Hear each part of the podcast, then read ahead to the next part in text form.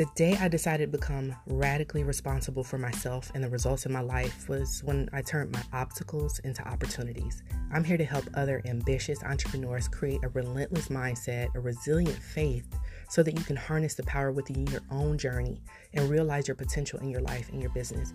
I'm your host and no fluff coach, Nesha. Welcome to the show.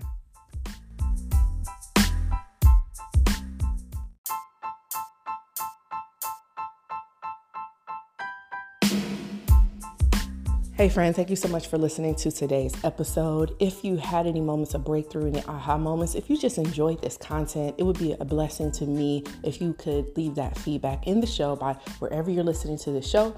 Leave a five star review, drop a comment, let me know what resonated with you. As a thank you, I'd love to give you access to my workshop, Navigating Ambition Without Mom Guilt. All you have to do is do one or two things either send me a DM, screenshot the uh, on your stories. Tag me at Courage Hackers on Instagram.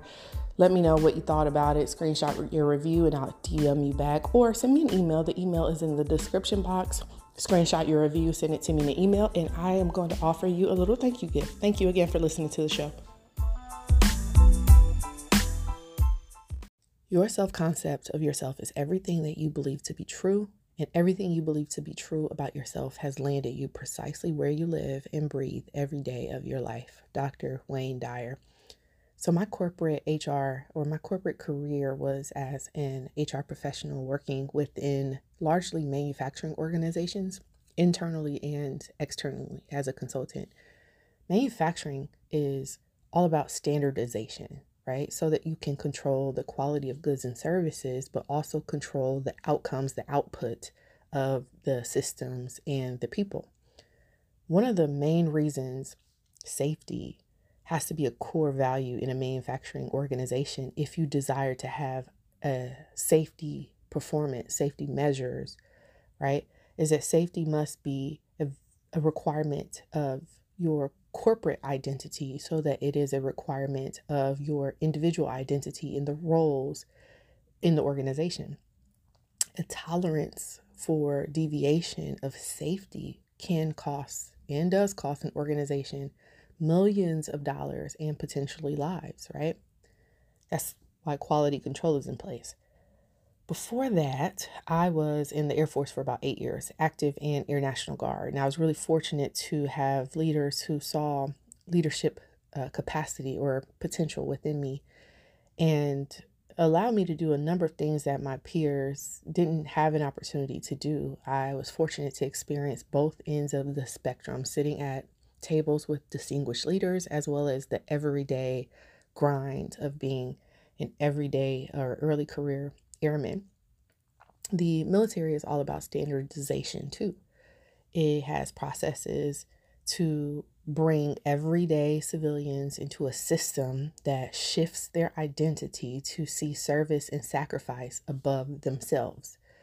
That's a standardization of the way you dress, the way we walked, the way we talked, even how we would show our honor and respect to someone or something. It was by far the thing I love most about the military and my military identity is the way you honor things. The system is meant to pre reprogram you to not see yourself as just having a job title, but being a service member that accepts the whole person embodiment of that responsibility. When I was in Korea, which was a really special place, and it was a really special place in my heart, I had plenty of peers who got busted down in rank, went to jail, or even kicked out of the service for stupid stuff, right? Like they couldn't release the identity of who they were before they came into the military. Some of them had some version of gang affiliation. Um, some of them just clowns, just angry at the world, really struggled with discipline and authority. Some of them were fitness standards, right? Despite us going through the same system of standardization, like boot camp and job training and support, walking, talking the same, they couldn't rise to the potential within them and meet the next level because of what they thought it would mean to no longer be who they were. They would have to release their former identities so that they could have an elevated self concept that aligns with the standards of a service member. Here's where I'm going with this to into this episode for today. Your outcomes will never outperform your standards or your self concept ever. It's like a hard wall that your outcome will constantly be ranking itself against. Your performance will never rise against your standards and your concept, despite all the external efforts, the tools, the training, the support that you have, the information to get you to the next level. You won't get there if you don't feel congruent with it, if you don't feel aligned with the identity of the person who is that next level, right? Just like safety as a standard in an organization is why, despite having safety goals in place, organizations never reach their safety goals because they don't have an organizational identity that is aligned with safety as a value of its identity, right? Just like in the service, when you have these individuals who, despite all the training, the ridiculous efforts the military puts you through to raise your sense of self, to see yourself as someone um, who prioritizes others and sacrifice and service. That's why so many people struggle with it. Here's a formula for you that I want you to think about constantly, right? As you're evaluating your next level. Your identity informs your intentions, and your intentions inform your initiatives. That formula not only offers the blueprint for which your goals and next levels uh, can be reached, but it acts as a baseline for you to see your blind spots, right? If you realize that despite your initiative, you are not getting your results, well, are you looking at your intentions and your identity? You've accepted uh, this concept into your subconscious without even realizing it with intention. The idea of using the self concept as something you have to release or become.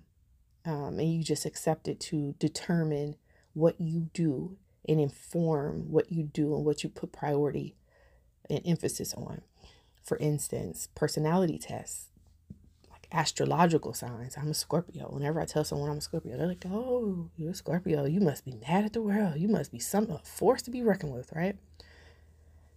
Being in a political party, being assigned a title of a Democrat or Republican, being a sports fan, you know, once you've identified as something within those parameters, it informs your intention and your attention, right? It determines the priority you place on ensuring that you are seen as someone who identifies with that particular thing. Here's a really funny way to apply the uh, initiative and identity part of it. So my husband is a Miami Dolphins fan, huge sports fan, but huge, or football fan, but huge Miami Dolphins fan.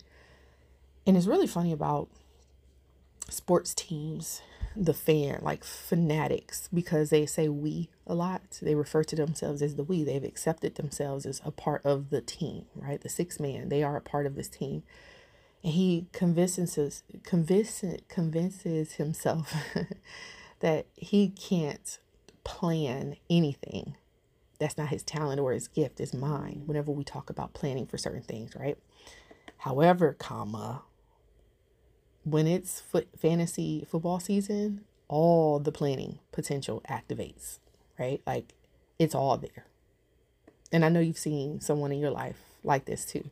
They say that they're not good at something in one capacity until you see it shining brightly in another.